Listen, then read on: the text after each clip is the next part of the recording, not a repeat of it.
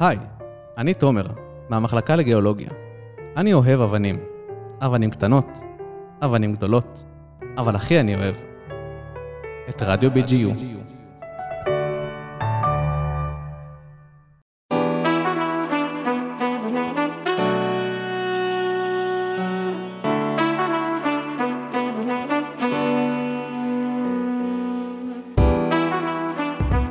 ערב חג שבועות, ואני ממש ממש שמח כל שנה לעשות תוכנית שמוקדשת לנושא היצירה, ואני מאוד אוהב לעשות את זה בסביבה הבן-גוריונית, כי יש כאן עולמות מגוונים ונפלאים, ואני הכי אוהב שהם נפגשים. אז הזמנתי לאולפן שני אורחים נהדרים שבאו בכיף, ובאנו לעשות uh, שיחה נהדרת על יצירה מתחומים שונים לגמרי. נמצא איתנו אריאל ארוש, סטודנט ונמצאת איתנו דינה שלי, בוגרת סדנה בבית הסופרים, שהוא הבית לחובבי הספרות של האוניברסיטה, שנמצא בעיר העתיקה. והגיע אליי כל מיני שמועות ו- ו- ודברים שנחשפתי ברשתות החברתיות לדברים שאתם עושים, אז אמרתי שיהיה לנו מעניין לדבר ביחד, גם על כל אחד מכם וגם המפגש המשותף. אז אתם מוכנים? אני מוכן. יס. גם אני, יא. אוקיי, אז אה, דינה, בואי נתחיל איתך. Ladies first. כבוד לקשישים. אז זה אומרת קשישה, אבל בכלל לא נראית קשישה. תודה. את לא בדיוק סטודנטית, אבל. אז מה, מה, אה, מה את? קודם כל, אני תמיד סטודנטית, אמנם לא רשמית, אבל כל החיים לומדים. טוב, זאת הייתה התחכמות. אבל אה, תתפלאו אולי שדווקא את התואר השני שלי, אגב, את שניהם עשיתי כאן, הופה, באוניברסיטה הזו. כבוד. נכון, אז התואר הראשון, אפילו לא זוכרת מתי זה היה, מרוב היה מזמן. אה, אבל התואר השני, בכתיבה יצירתית, עשיתי כאן בגיל 50. וואו. אז uh, כאילו החלטתי להעניק לעצמי מתנה, לא יודעת, או עונש, תלוי איך מסתכלים על זה. לא, סתם, סתם, זו ממש הייתה מתנה. תוך כדי זה שאני עובדת, תוך כדי זה שאני מחתנת את הבנות, uh, אחר כך נכדות וזה, אמרתי, לא, אם לא עכשיו, באמת אימתי. כאילו, המוח uh, עדיין לא חלוט לגמרי. אז uh, אני לא סטודנטית אמנם כרגע, אבל uh, לא כזה מזמן סיימתי. Uh, זה לקח בערך שנתיים, ואת העבודת אה, גמר שלי כתבתי בברזיל. אז בוא נגיד בגדול, לפני משהו כמו חמש שנים סיימתי את התואר השני כאן. וואו, מברוק. אה, תודה. לא שקרן. אז את שמחה שעשית את התואר הזה, מה גרם לך ללכת באמצע החיים לתואר כזה? תודה שאתה נותן לי מאה שנים לחיות אמצע החיים. 120. כן, זהו, שדווקא אמצע החיים. כי מגיע איזה שלב בחיים, לפחות שלי, שאני כזה מרגישה שכבר מתחיל, יש לי בי איזה צמא תמיד ללמוד, ו... אה, והייתה פה הזדמנות, כי המחלקה לכתיבה יצירתית, אני לא בדיוק זוכרת מתי פתחו אותה, אבל היא לא כל הזמן הייתה קיימת. היא מחלקה, אני חושבת שיחסית חדשה, לא רוצה לחטוא לאמת, אבל היא לא, היא לא הייתה בתקופה, בוא נגיד, של התואר הראשון שלי. ואז אה, באיזשהו שלב הרגשתי שהשגרה ככה מתחילה לשחוק, ו... ואני בשלב כזה בחיים שבעצם הילדות שלי כבר גדולות, ו... ואני נכנסת כאילו לשגרה הזאת של עבודה, בית. אה, המוח הרגיש צמא. מהמם. ונכון, עשיתי מלא דברים, כזה תוך כדי כל מיני קורסים קטנים, אה, סדנאות, עניינים. כל הזמן אה, השארתי את המוח שלי על אש קטנה או יותר גדולה. ובסוף החלטתי שאני הולכת, אה, ששמעתי שיש כאן אה, תואר שני בכתיבה יצירתית, ומאז ומעולם כתבתי. גם התואר הראשון שלי, אגב, הוא בחציו בספרות עברית וספרות, זאת אומרת, שפות זרות. מהמם. ואני מורה לאנגלית בחיי היום-יום שלי. אז אמרתי, וואלה, זאת הזדמנות, וגם בגיל שלי כבר היו לי הקלות, כאילו לא הייתי צריכה לעבור מלא, כל מיני מבחני כניסה וכאלה. ואז הלכתי על זה, בשיא הכזה, ה... לא יודעת, אומץ, כי זה באמת זה לרוץ בכל מיני שעות מוזרות, מהעבודה לאוניברסיטה. עזוב מהעבודה לאוניברסיטה, אבל למצוא פה חנייה, זה אומץ. אלה צרות החיים. כן, זהו, זה, זה מה שהיה. ואז הגעת משם לבית הסופרים לסדנה, או היה קשר לא בין מיד. דברים? לא, פשוט כל החיים אני אוהבת לכתוב. עשיתי את התואר השני, ואז קצת... זה נכנס למין, יש אנשים שעושים תואר שני בכתיבה יצירתית, נגיד כדי להוציא ספר, כדי uh, להוציא ספר שירה. אני עשיתי את זה יותר כדי שבאמת המוח שלי לא יתנוון, וגם כי אני מאוד אוהבת לכתוב, ואמרתי, יאללה, אם יצא משהו על הדרך, אז בוא נגיד ספר לא יצא מזה, למרות שיש לי חומרים. ואז פשוט חיפשתי איזושהי מסגרת שקשורה לכתיבה, כי שוב, כל הזמן עשיתי כל מיני דברים, קורס אימפרוביזציה, כל מיני דברים שככה אני יותר אוהבת, תיאטרון וזה. וכשהתוודעתי לבית הסופרים ושמעתי שהולכת להיות אה, סדנת ספוקן וורד, אמרתי, אני עפה על זה. אני ממש חיכיתי לזה חודשים. במיוחד שזה יוסי צוברי, וזה וואו, הוא כאילו שם דבר בתחום של הפויטרי סלאם, של הספוקן וורד בארץ. הוא מוכר בזכות המבטא והשירים הנוקבים, והיה לך גם מפגש איתו, באישי, כאילו עם האישיות שלו. כאילו, אני רואה אותו בתוך אה, פוסטים כאלה. כן. ואת ראית אותו בתור מישהו נוכח שנפגש נוכח מאוד, נוכח מאוד, מטורף, לטוב ולרע. אה, גם צריך להיות קצת מטורף לדעתי כדי לבוא לסדנה כזו, זה לא, זה משהו שהוא באמת אה, אה, מיוחד מבחינתי, ו... ואז הלכתי על זה, באמת, חיכיתי לזה, אמרתי, יאללה, תרשמו אותי וזה, חיכיתי לזה חודשים, ועשיתי זאת. איזה יופי. תודה. אז אנחנו נשמח לשמוע מהיצירה שלך. אפשר עכשיו, אפשר בהמשך, זה בסדר?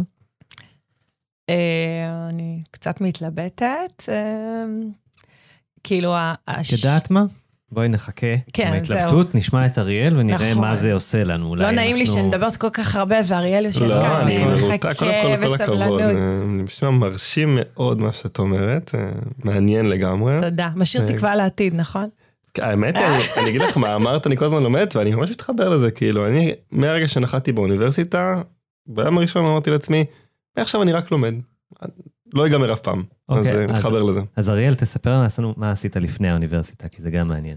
אה, מה עשיתי לפני האוניברסיטה? אז אה, אוקיי, בכללי ככה הייתי בצבא מדריך צניחה. חמש שנים בתפקיד, הייתי סגן מפקד בית ספר צניחה. צנחתי הרבה, זה מה שעשיתי לפני האוניברסיטה. כן, משהו כזה, בווריאציות שונות, הגעתי משהו 300 צניחות. וואו. קצת לימדתי דברים, וואו. גם על עצמי, גם על, אה, על החיים. Uh, זהו, השתחררתי מהצבא ומגיל קטן ידעתי שאני יכול ללמוד באוניברסיטה, אם זה מההורים, ואם זה העובדה שכבר בגיל קטן uh, ידעתי שאני יכול ללמוד הנדסה, גם נהיה יותר ספציפיים. מאוד אהבתי מדע והנדסה מגיל קטן, יש לי תמונות מפרק צעצועים שקנו לי כדי לראות ממה הם עשויים. או עם שיקויים ומבחנות בארון כדי להבין למה המים לא מתחברים לשמן, לא יודע. הארי פוטר. כן, הארי פוטר חובב מגיל קטן כמובן. אז ידעתי שיכול להיות באוניברסיטה וזה היה ברור שזה, שזה יגיע לשם. וזהו, השתחררתי מהצבא, טיק טק, שנה עשיתי פסיכומטרי, הגעתי מהר מאוד לאוניברסיטה, טיילתי, עשיתי טיול קטן כדי לעשות וי והגעתי לכאן. באיזה מחלקה? איזה מחלקה אני לומד באוניברסיטה? אני לומד במחלקה להנדסת חומרים, במגמה להנדסת חומרים אלקטרונים. אמ, אני מאוד אה, מבסוט מהבחירה, אני נהנה בלימודים, ומה שאני עושה בחיים האישיים אה, מאוד מאוד מתקשר. אני חושב שכולנו, בוא נצטט אה, את אילון מאסק לרגע, אמ, אחד ה... go, go and see materials engineering 101, זאת אומרת בעברית, לכו תלמדו מבוא להנדסת חומרים. כיוון זה תחום, בין אם אתה לומד הנדסה ובין אם סתם אתה מטייל בעולם הזה, ממה אנחנו עשויים, ממה כל דבר עשוי ולמה כל דבר אה, נראה ומרגיש ועובד כמו שהוא עובד, זה מאוד מעניין. זה באמת באמת מעניין. והסיבה שהזמנתי אותך לכאן היא בגלל פוסט שאתה, שנתקלתי בך ב, בלינקדאין. אה, קפץ לי פתאום סטודנט מבן גוריון, שכתב, אה, לא יודע, הוא לא יודע אם אני אצטט לך בדיוק בדיוק, אבל ננסה. אה, אני אמור ללמוד עכשיו למבחן במשהו, אבל במקום זה בניתי רובוט שקולע על הסל. כן, אז, אז בקצרה ככה התחביב שלי, יש כאלה שחוזרים לבית ומנגנים על פסנתר, כאלה שהולכים לשחות, אני חוזר הביתה מהלימודים בהנדסה ועושה הנדסה גם בבית. אני, זה נקרא מייקר או אה, עוסק ברובוטיקה. אה, מה שאני עושה בתכלס, אני פשוט בונה בבית רובוטים, או מכונות אוטונומיות, או לא נרד למושגים אה, מקצועיים מדי, עושה רובוטים בקצרה. אה, הרובוטים האלה משלבים המון תחומי הנדסה, מכונות, חומרים, חשמל, אני מתעסק בהדפסת תלת מימד, מתעסק במידול המחשב, מתעסק באלקטרוניקה, מתעסק בהמון ככה במשולש הזה בין מכונות, חומרים וחשמל. אה, וכן, באותו, ראית ספציפית פוסט, אבל יש אה, עשרות כאלו, mm-hmm. על דברים שאני עושה בבית, אני חוזר ו, ולמשל, בוא ניקח איזה צעד אחורה מהפוסט הזה, אחד הדברים שאני מתעסק בו כרגע, והתעסקתי בו בזמן האחרון, זה בעצם, יש לי מרפסת בבית, פה בבאר שבע, mm-hmm. בדירה, והדבר הכי נורא שיש במרפסת הזאת, לא יודע אם יש לכם מרפסת או, או חצר, אבל מה הדבר הכי מאיים על מרפסות בני ישראל? יונים. בטח יונים. יונים, יפה מאוד, אז אה, חברה שלי שונאת אותן, לא משהו אישי, שונאת את ה- את הזן. והיא אמרה לי, תקשיב, אתה כל היום בונה דברים, בונה רובוטים, תבנה רובוט שיגרש את העניים במרפסת, כאילו, בוא, בוא, בוא נתקדם. לא קוראים לזה דחליל? סליחה. לא עובד, תתפלאו, ההפך, הוא לא עובד, הן מחרבנות עליו, והלכתי לאייס וקניתי דחליל ועורב וסטטי, לא עובד. ותליתי דיסקים, ותליתי בקבוקים, כל- שקיות גם אמרו לי כל שזה... טיפ אפשרי של העולם הזה של הציון לא עבד. ואמרתי אוקיי בוא, בוא נעשה משהו אז בעצם בניתי ומידלתי איזשהו אה, דמות של עורב במחשב הדפסתי אותו במדפסת תלת מימד שלי. ובניתי איזשהו תכנתתי איזשהו כמה מנועים ואיזה מערכת שבעצם המ- העורב מסתובב הצופים בבית אני מקווה שתצליחו לדמיין מה שאני עושה ואם לא מוזמנים לראות בלינקדאין. אה, הם מדמיינים. אה, אז איזשהו עורב שמסתובב, יש עליו חיישן שהוא קולט את היונה מתקרבת, וואנס היונה התקרבה עד מרחק מסוים, הוא פשוט משפריץ עליה מים. והוא לא צורח גם תוך כדי? חשבתי על זה, זה לא, אה, יש פתרונות שעובדים על קול והם לא עובדים. אה, טוב. אז אה, אז העדפתי משהו שהוא גם אקולוגי, מים זה לא לא ראיתי עם אוזניים. כן, אז אז פשוט משפריץ עליה מים וזה מרחיק אותם. וואו. כן, אז אז דיברנו על יצירתיות, אז הנה דרך יצירתית איך להרחיק את את היונים מהמרפסת, ומה שאתה דיברת עליו זה באמת היה לי איזשהו, לא במבחן, זה בוחן ב- באיזה קורס אה, בתואר, קורס קשה, מעיק, צריך המון אה, לתכנת, להבין פיזיקה עמוקה. ופשוט אמרתי די בא לי לעשות איזה משהו משחרר ו- ומקליל אז בא- פשוט השתמשתי בעיבוד תמונה נקרא לזה ככה. שאם תכף אני אספר גם קצת על זה כי זה מעניין ואני אנסה לעשות את זה בשפה שהיא לא מקצועית אלא באמת משהו כן, ש... בבקשה. בשביל זה אנחנו פה. כן, אז, אז, אז אוקיי, בוא, בוא נתחיל ממה זה עיבוד תמונה. אז עיבוד תמונה ב, בבסיסו, אנחנו כולנו יודעים מה זה עיבוד תמונה, ככה עושים את זה בלי לשים לב. בסדר, לפני המון המון מיליוני שנים, פתחו האורגניזמים הראשונים שהיה להם איזשהו אה, רגישות לאור, הרי בסוף תמונה זה בעצם גלי האור שחוזרים, שפוגעים באיזשהו אובייקט בסביבה שלנו וחוזרים אלינו לעין, והעין שלנו יודעת לקלוט את הגלי האור האלה ולאבד אותם לאיזושהי תמונה, ו... שנים אחרי שנים גם לא רק שאנחנו רואים את התמונה אנחנו יודעים להבין מה המשמעות זאת אומרת אני רואה פה את, ה, את המיקרופון הזה אני יודע שזה משהו ש, שאני מכיר ואני יכול לדבר אליו והוא, והוא יקליט אותי וישמעו אותי. אז בשנים האחרונות הגענו לאיזושהי יכולת במדעי המחשב שנקראת עיבוד תמונה זאת אומרת אנחנו יכולים ללמד את המחשב גם הוא לא רק להסתכל על תמונה אלא גם לעבד ומה זאת אומרת אנחנו רואים פה למשל נדמיין בלון תמונה של בלון. אז תמונה של הבלון הזאת אנחנו יודעים לקטלג אותה בלון אדום אפילו אנחנו יודעים לק- לקטלג אותה כאיזשהו אובייקט בלון עגול. איך אנחנו מלמדים את המחשב לעשות את זה? אז בעצם המחשב מקבל איזושהי סט ערכים שאיפה שהבלון נמצא ביחס לרקע הלבן בוא נדמיין בלון על רקע לבן אז רקע לבן מקבל ערכים בוא נגיד 0 והבלון האדום מקבל בוא נגיד ערכים של 200 מהמם. אז באיפשהו בלון שחור יקבל ערך ערכים. שונים ערכים כן זה נקרא זה לפי RGB הכהות. יפה זה בדיוק זה לפי הכהות ככה זה עובד זה נקרא image processing אוקיי. אנחנו מדברים על computer זה vision בעצם מתרגם את הצבע שאנחנו רואים, מתרגם. את הצבע או את אה, גלי האור, מתרגם אותם ליחידה מספרית. כלשהי כמותית.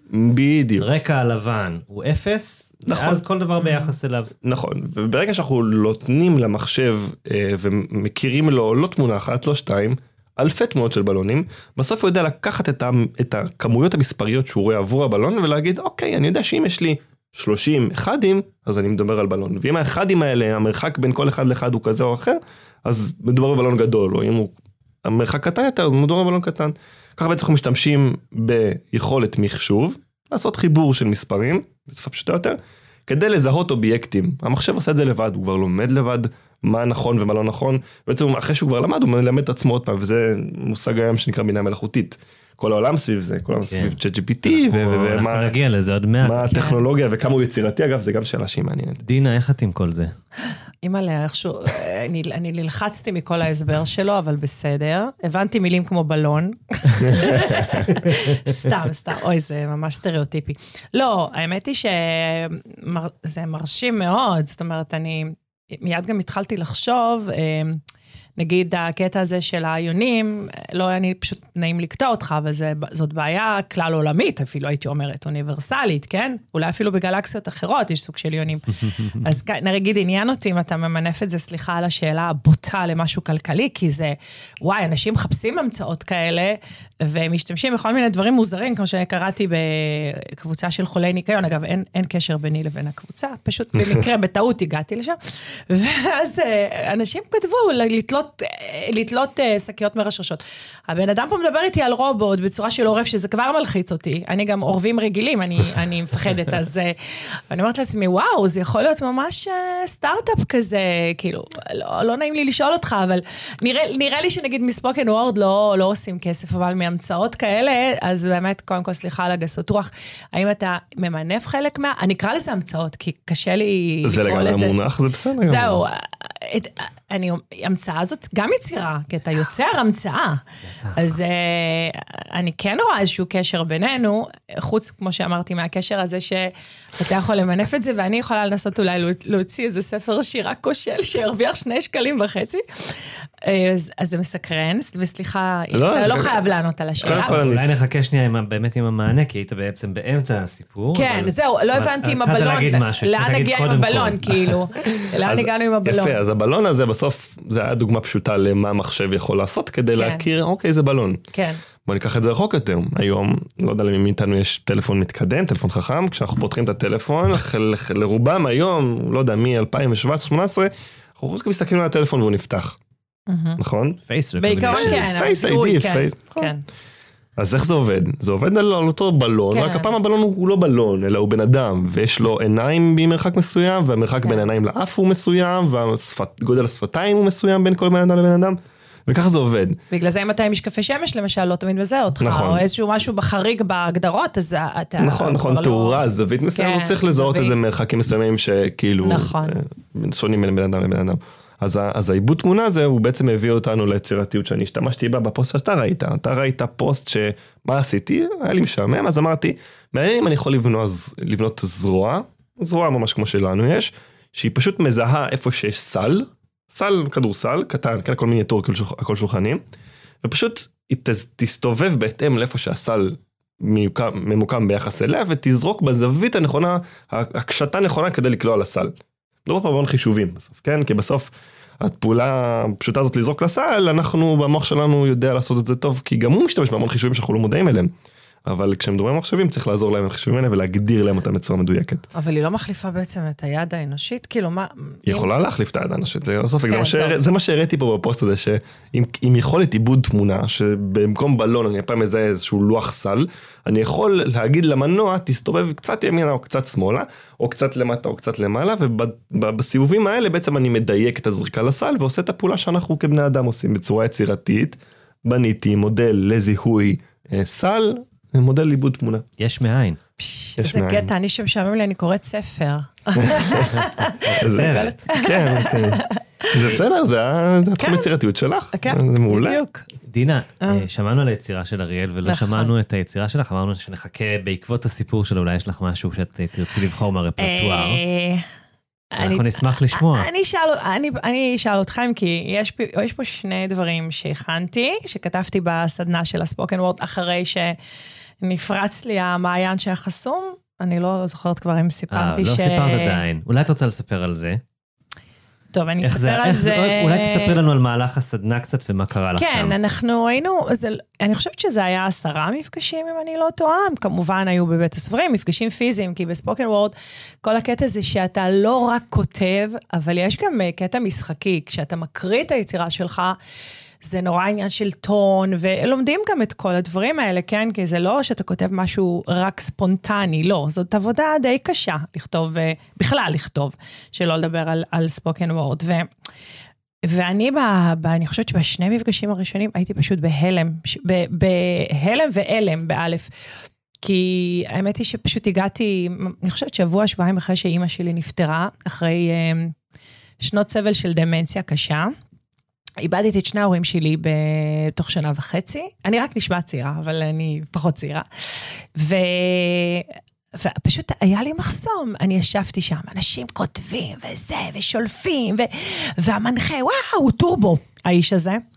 ואז הוא בפגישה השנייה אמר לי, אנחנו לא שמענו אותך, את לא... אמרתי, אני לא מסוגלת, אני ניסיתי לשבת בבית ואני חסומה. כל, ה... כל מה שעברתי בתקופה שאימא שלי נפטרה ו... ולפני כן, ו... הכל התערבב לי והרגשתי שאני פשוט כמו, אני בקלישאה נוראית, לא מסוגלת לכתוב. זה באמת כאילו הקלישאה של המחסום כתיבה. כשאתה עובר משהו, והוא פשוט אמר לי, תשבי ותעבדי על זה. כי זה באמת, זה לא שאתה, יאללה, בא ואנשים חושבים שבא לך השראה, יורדת לך מאיפשהו. לא, זאת עבודה, זאת עבודה קשה. ולא ויתרתי לעצמי, למרות שהיה לי הכי קל, כי אמרתי, יאללה, אני אעשה להם רגשי, אמא שלי נפטרה, יוותרו לי. לא, לא רציתי לוותר על עצמי, ובסוף החלטתי שאני כותבת דווקא על זה. אה, יוסי נתן לנו הנחיה, בכל פעם כתבנו על נושא אחר. אה, קיבלנו ממנו כלים במהלך ה... ו, ורוב הסדנה התבססה על ההקראה של התוצרים של הקבוצה. היו שם אנשים מדהימים, וקראו דברים באמת אה, ממש מהבטן, מה, מהכי, הכי הקישקס של, ה, של הנשמה. ואז אני כתבתי, אתם רוצים שאני אקריא, אבל בוודאי. תתכוננו נפשית, זה כבד. אחרי זה אני אקריא משהו יותר קליל, אם תרצו טוב. לאזן. אז- בסדר, בסדר. אז לא, לא, לא, אוקיי, אני לא... אז בסדר? לא, כן, אפשר להתחיל, אפשר להתחיל. לא צריך מוזיקת רקע, לא, זה מספיק לא כבד צריך. גם בלי זה. כן. הנושא היה משהו שאנחנו מפחדים ממנו. אני מפחדת להיות בסוף כמו אמי. לא זוכרת שמות, אפילו לא את שמי. יושבת במרפסת, אפרופו אריאל, סופרת ציפורים לא נודדות, אלא כמה אפורות, חומות ורודות. ממלמלת לעצמי קרעים של משפטים שהופכים לצלילים בלתי ברורים, גה גה גה, בה בה בה, רים רים רים, מה אימא? לשתות, להלביש, להרים? אולי לכבות את המזגן? בואי, בואי לאכול, המרק כבר מוכן. לא יכולה לאחוז בסכין או כפית, בין האצבעות הדקות ממוללת מפית. כמעט אף אחד לא בא לבקר. העובדת הזרה רוחצת, מסרקת, עושה מניקור, מנסה צלם אנוש להשאיר, להשכיב לישון, להעיר, שעות של טלוויזיה בייה במסך. אני מפחדת כמו אמי לגמור, לא מבחינה בין טוב לרע, בין חושך לאור, לא שולטת בסוגרים. שזו מילה מכובסת, מכובסת, אה? לבורחים לצרכים אל תוך התחתונים. כי מן החיתול באת, ואל החיתול תשוב. אז למרות שבספוקן וורד לא אוהבים חזרות, אני אומר זאת שוב. אני מפחדת לגמור את חיי כשכל המשפחה בין מרחמת לבין כועסת עליי. אני בחיים, איך אני כבר קליפה, גופה, שעדיין יש בה נשימה, אולי גם נשמה, שמסתתרת אי שם, בין בקבוקי התרופות לא מחוברת לעולם. לפעמים פתאום מפקיעה פיסת שמש מתוך הענן האפור, ואז מפציע חיוך קרן קטנה של אור. אך מיד שוב יש חושך, נעלמת התקווה, המבט חלול, אין בו בינה, הבנה, גם לא אהבה. נמחק. כל מה שהיית, וגם מה שאולי עוד יכולת להיות. וכך אני לא רוצה למות, בטח שלא לחיות. וואו. מרשימה, וואו. כן. סליחה. לא, צמרמורות רבות בגוף. מהמם. כן. אני בדרך כלל בוכה, הנה עוד פעם זה עולה לי כשאני מקריאה את זה. זה היה, זאת הייתה פריצת המחסום, זה השיר שכתבתי. ואז יוסי קם והוא חיבק אותי. וכל השאר היסטוריה, ואז התחלתי לכתוב דברים יותר כלילים. לא, זה, רואים את ה... רואים את הנפש, יפה. תודה. את מקודם דיברת על זה שמזה את בעצם לא תוכלי לעשות כסף, וכאילו, זה, זה, זה הכניס אותי לדיון, וגם דיברת על החסמים. אז כאילו זה הכניס אותי לאיזושהי שיחה על, אה, בפנים, על, על מגבלות, על מגבלות היצירה. ודווקא בא לי לשאול אותך, בתור מהנדס, אם גם אתה חווה חסמים כאלה, כמו שדינה תיארה כרגע, ו... ויש לי גם שאלה שנייה, אבל נשמור אותה לאחר כך. כן, כי זה נשמע כאילו הוא ממציא כל שנייה משהו. יושב שם, הם לא ממציא, מה. זה? אז אה, עם קנה. החסמים, אה, אוקיי, אני, אני מדבר עליי באופן, אה, באופן אישי, זה גם מתקשר לעבודה, כי בסוף אני גם עובד כמהנדס, וגם על ה... על, גם העבודה כמהנדס בסוף זה המון המון יצירתיות והמון מחשבה. ויש חסמים, כלומר, זה, זה קיים. ה... לי באופן אישי את החסמים האלה לא באים לידי ביטוי במה בא לי להמציא עכשיו, כי אם היה לי זמן, ואת שאלת אותי, תכף אני אענה על, זה, על אוקיי. השאלה שאת שאלת אותי, על מה, מה קורה אם אני ממנף את זה כלכלית, אז אם היה לי זמן, הייתי עסוק רק בלהמציא. לצערנו אין לי הרבה זמן, וכשאני עסוק בלהמציא, החסמים מתבטאים באיך אני פותר בעיות. זאת אומרת, כדי לעשות משהו מסוים, אתה צריך לעבוד בדרך ספציפית, ולפעמים היא לא עובדת. זאת אומרת, לפעמים מה שחשבת והתיאוריה שפיתחת והנוסחאות שכתבת והמשוואות שפתרת לא באות לידי ביטוי בהלכה למעשה, וצריך לפתור את זה. זאת אומרת, זה לא, לא כל התיאוריה באה לידי ביטוי אה, מהר מאוד במעשי, ושם נכנסת היצירתיות. אוקיי, אם משהו לא עובד, איך אני מוצא דרך חלופית לפתור אותו? איך אני פותר את הבעיה שלי, זה היצירתיות וזה לפעמים מחסומים שאני יכול לשבת עליהם גם שבועיים, שלוש, חודש, חודשיים. מה אני עושה? לא עבד לי. יש לי מחסום, לא יודע. ולפעמים בלילה זה בא לי, לפעמים אני, אני קם ומצא, יואו, אולי אם אני אעשה את זה במקום זה, ואולי אני אכניס את- המשתנה הזה לתוך זה, ואם אני אוסיף את זה, ואם אני אבדוק מה קורה כשזה משפיע על זה, או אם אני אחבר מנוע אחר, או אם... פתאום זה בא לך, ופתאום אתה אומר, וואו, אוקיי, יש לי פה דרך אה, להתגבר על המחסום הזה. כן, די- דינה דיברה אגב על זה שהמחסום שלה היה קשור לפטירה של אימא שלה. אתה חושב שהמחסומים בתחום שלך הם רק נובעים מהקושי של האתגר, או שיש גם את האלמנט של אירועי חיי ואיך הם אה, משפיעים על הדרך שבה אני ניגש לפתור בעיות? האירועים בחיים הם משפיעים ללא ספק כי הם פותחים לך איזשהו חלון להסתכל על דברים בזווית אחרת וזה זה, חושב, זה, זה אחד הזרעים של היצירתיות זאת אומרת משם אתה מקבל המון רעיונות והמון השראה והמון שאיפה לעשות איזה לפתור איזושהי בעיה לפתור איזושהי בעיה בוא נגיד את זה ככה. וכשיש אירועים בחיים הם טרגיים או שמחים אתה, אתה, אתה נחשף לבעיות אתה נחשף ל, לסיטואציות בהן היית רוצה משהו שיעזור לך להתמודד עם הדבר הזה. ו, ובחלק מה, מהבעיות אתה, אתה יכול ל- להביא את זה לידי ביטוי לאיזשהו משהו שעובד, לאיזה משהו שזז, לזה. אתה- היונים זה סיטואציה מעצבנת מהחיים, בוא נפתור את זה, בוא נמצא איזה בעיה, כאילו זה, זה, זה יוצא, זה, זה, זה גורם לזה. נראה לי שכבר אנחנו נכנסים אולי קצת אה, כאן, יש איזה תחום אה, של איך בנוי המוח הגברי והמוח הנשי. משום מה, זהו, אני לא רוצה, אז כי זה, אפשר לדבר על זה שעות, ואני גם לא מספיק מומחית אני פשוט. לא יודע על זה כלום. אני, אני חיה כבר מספיק שנים בשביל שכנראה כן יהיו לי תובנות מסוימות, כי מה שאני שומעת, סליחה, אני כאילו, אני מסתכלת עליך ושומעת אותך ואני אומרת, וואו, יש בה, יש כאילו, כל הזמן מונחים עם בעיות ונפתור את הבעיות. החסם, יש אירועים בחיים, שמחים או לחליפין מאוד טרגיים, עצובים, אז הם מולידים רעיונות, ויש, בכל דבר שם יש בעיה, ואז אפשר לפתור. אה, אני, כאילו, אני אישית, כן, ואני לא מתיימרת עכשיו לייצג את כל המין הנשי, אבל אם, אם נגיד קורה משהו נו, כן טרגי בחיים, אני, אני לא תמיד, או לפחות לא בהתחלה, יכולה לראות בזה איזשהו מנוף ללפתור בעיה, אלא להפך, זה יכול לעצור אותי, זה יכול לחסום אותי, אני אהיה בתוך האבל שלי, אני אהיה בתוך ה... בתוך המצב, אז עזוב, אבל זו באמת כאילו דוגמה קיצונית, אבל כן? מתוך המקום שהיית, כתבת את, את הדבר הזה שעורר בנו תגובה כל כך חזקה. כן, אני- אני ב- שלושתנו למעשה. בסוף, הייתי צריכה לעבוד קשה בשביל זה, להכריח את עצמי ממש, זה לא היה... לא הייתי יכולה להגיד, טוב, אני ככה בקלות אעבור ואפתור את הבעיה. זה היה לי ממש עבודת פרך. זה נשמע שכאילו קל לך יותר. אז אני לא רוצה זה, כן, אבל האירוע טרגי לא...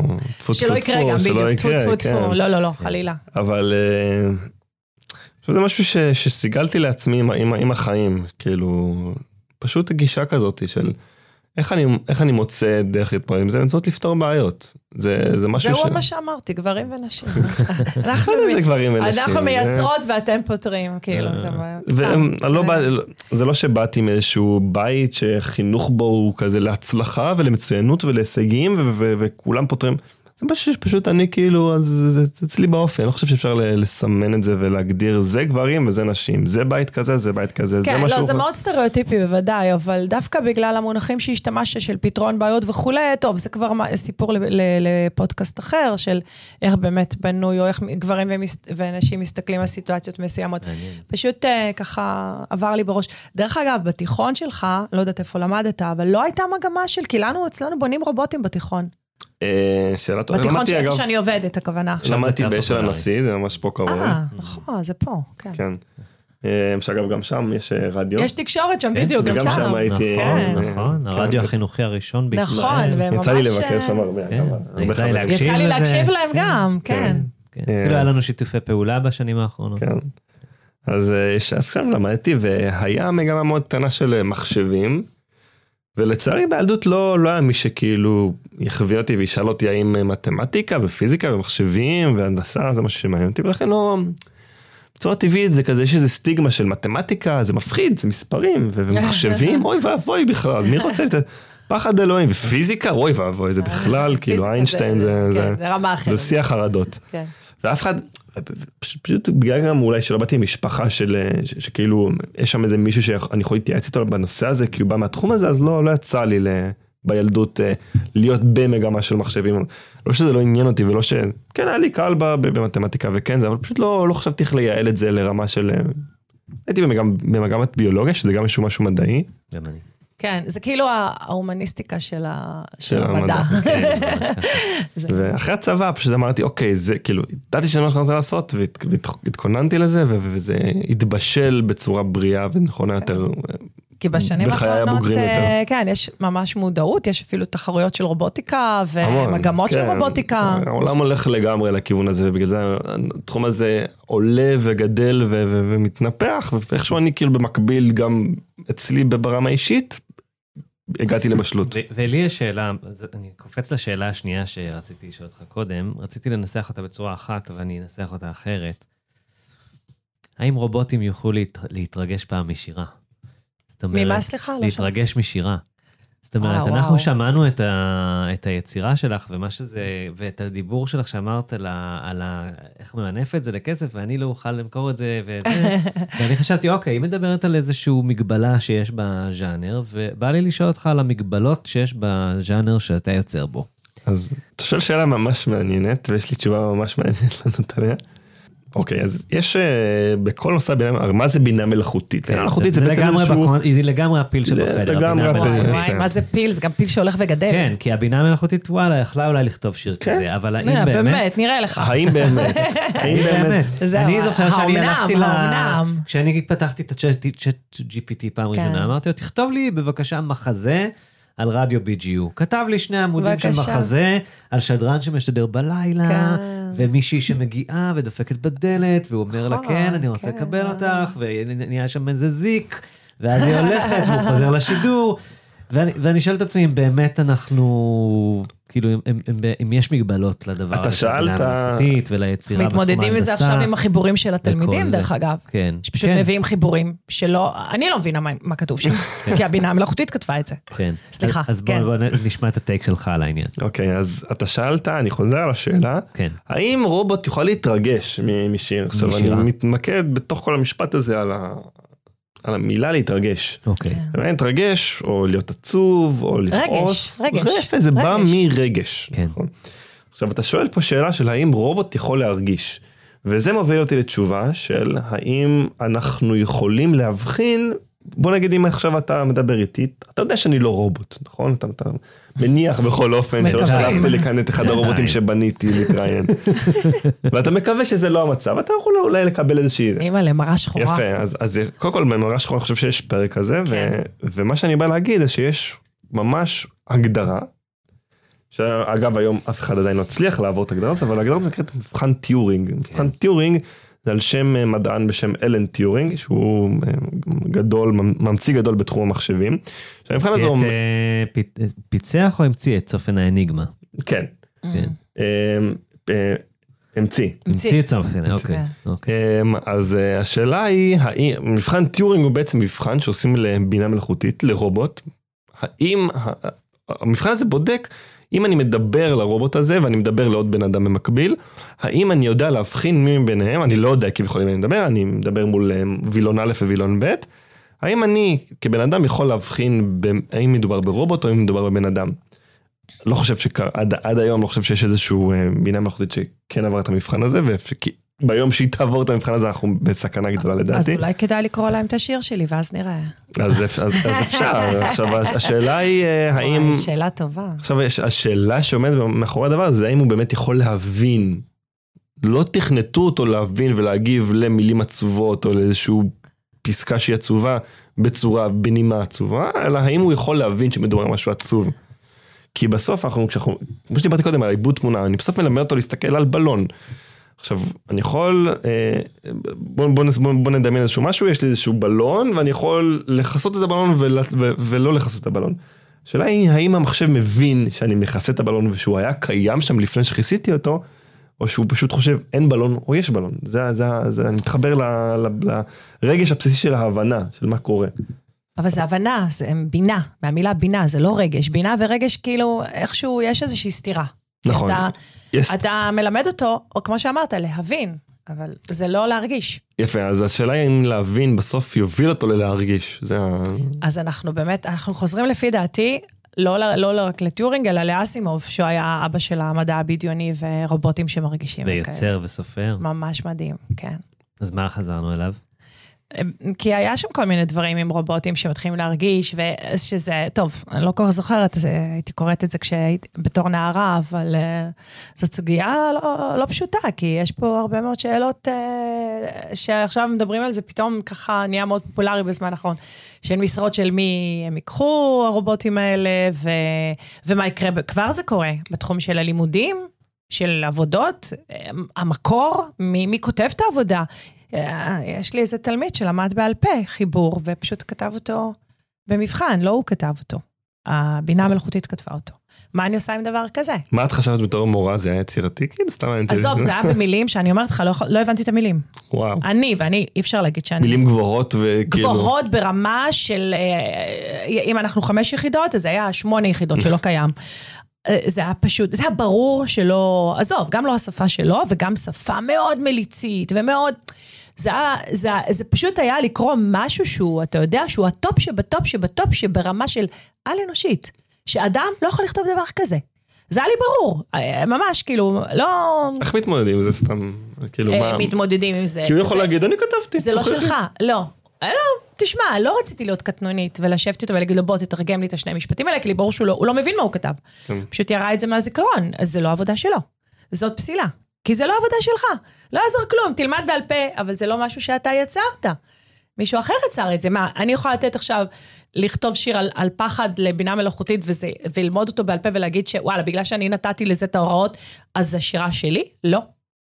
אותו דבר, ב... אבל אנחנו ניל- נילחם בתופעה הזו, לפחות במערכת החינוך לדעתי. למרות שבטח ימצאו איזה דרך גם לייעל את זה, וכן לתקף את זה, או חלק מזה, כי זה כאילו עכשיו ה... הדבר שעל השולחן. כן. אבל כרגע זה, זה באמת משהו שלא התלמידים ולא המורים, לא רוצה להגיד לא יודעים איך להתמודד איתו, אבל זה, זה משהו שתצטרך ממש ממש לחשוב עליו. איך אנחנו עושים את זה? כי אנחנו אמורים ללמד והם אמורים ללמוד וליצור דברים משלהם. ולחשוב, לחשוב בכוחות עצמם, לתת הוראות למחשב, עם כל הכבוד, וכאילו, סבבה, זה גם, אה, זו גם מיומנות, אבל זה לא, זה לא שלך התוצר. ככה אני רואה את זה. מאוד מאוד מעורר מחשבה. כן. אה, אני רוצה לשמוע עוד שיר שלך. יאללה, משהו יותר קליל, טוב? כן, ואז ניפרד. אגב, זה אותו נושא. כן. היו שני תוצרים, אני בחרתי להקריא את הכבד בסדנה. כי אמרתי, יאללה, קליל וזה כולם עושים. כי הרי בפואטרי יש איזה מין תדמית כזאת שזה עוקצני, וזה כן, וזה סאטירי, ויש בזה גם בום על הראש, מחאה חברתית וזה, אבל אפשר גם ללכת לדברים האישיים. זה על אותו נושא, על פחד. זה, אבל בכיוון אחר. יש מלא דברים מפחידים בעולם. באמת שאין זמן או מקום למנות את כולם. מלחמות, מחלות, מקקים, פקקים, על הכביש. וגם סתם נהגים עצבנים על הכביש. אה, עכביש. גם יכול להיות די מפחיד. שלא לדבר על מופע ספוקן וורד, לעלות על במה ולדפוק מופע יחיד. מה יהיה אם לא יצחקו? השקט הזה, המקולל, מצד הקהל, אולי גיחוך פה ושם, צלצילו של חיוך קטן, לא מוגשם, מצד אישה עם שומה או בחור מגושם, אבל לא צחוק בריא שממריא וממריא, שמרים לשמיים, היי, ומה עם מחיאות כפיים? הן השיא, הן הסם, ולא מדובר במחייה של סתם, פה ושם. קדימה, תביאו את הגל הגדול, שברגע אחד ממיס את הכל, מביס את השקט, הרע והשכול אפילו. מחיאות הכפיים הן אל כל יכול. אז אל תפחידו אותי עם כל מיני קלישאות, כמו מלחמות אחים, רעידות אדמה ועוד מיני אסונות. פשוט תלחשו לי לפני שאעלה לבמה, הם לא יצחקו. ממילה או חצי מילה, מחילה. אין בי פחד מג'וק או סרטן, החיה והמחלה. כי הדבר שממנו אני כה חוששת, הוא להיות כותבת ספוקן וורד ננטשת. וואו, מחיית כפיים. די, בבקשה, בבקשה. יפה, למדו את המסר. טוב. אז, אה, אז רגע לפני שאנחנו נפרדים, אומרים תודה והכל, אז רציתי להגיד שהתוכנית הזאת נולדה ביד המקרה בעצם, כי אני לא ידעתי מי יגיע לפה, אני שלחתי אין מקרה הזמנה, בעולם, אין. ו... ואולי, וכשאני חושב על כל הנושא של הבינה המלאכותית והרובוטים וכל הדבר הזה, אז אני חושב הרבה פעמים ש... ש... שכאילו רובוט לא יכול להרשות לעצמו לטעות בכוונה, או, או לעשות איזה משהו שהוא ל... ל... עם הימור, עם סיכוי, כאילו, אני- ככה בתפיסה שלי, את איך, איך, כי בן אדם יכול לקוות ויכול... אה, לטעות. ל- לטעות ול, כן. ולשחק ולהתנסות, ורובוט עוד לא שם אולי, לפי הבנתי, לא יודע. אלה שהיה הסנט שלי על הנושא. שלא תשב פה עם שני רובוטים שנה הבאה. כן. אה, רציתי לשאול אתכם, שנייה לפני שאנחנו הולכים, איך, איך אתם עם המפגש הזה שהיה פה? עם איזה ציפיות הגעתם ועם מה אתם יוצאים לדעתכם? אני חושב שהמפגש הזה הוא מדהים, כי יש פה באמת רעיון של להביא שני יוצרים מתחומים שונים, ולראות איך, אה, איזה קשר יש ביניהם, זה, זה מהמם, זה חשוב מאוד. זה רק מראה כמה היצירה היא, אפשר לכוון כאילו גבוה ככל שאפשר, ו, ו, וזה לא ייגמר לעולם. אז אני, אני חושב שזה מהמם. אה, אני פשוט, קודם כל אני רואה את זה כחוויה.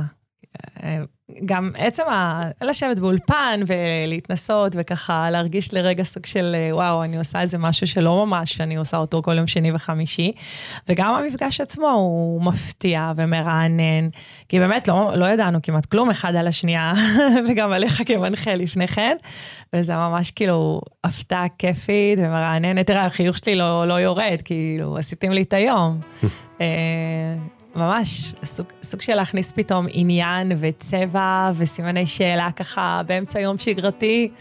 אז תודה לכם על זה, וגם חג שמח. איזה כיף. אז, אז תודה לאריאל הרוש ולדינה שלי. חג. יצירה שמח, תודה לכם ממש. שבאתם. חג ו- ביקורים שמח, כן. תמשיכו ליצור. ובבקשה, תיצור איזה רובוט שחותך סלט טק טק טק טק קטן קטן קטן, טוב? עליי, עליי.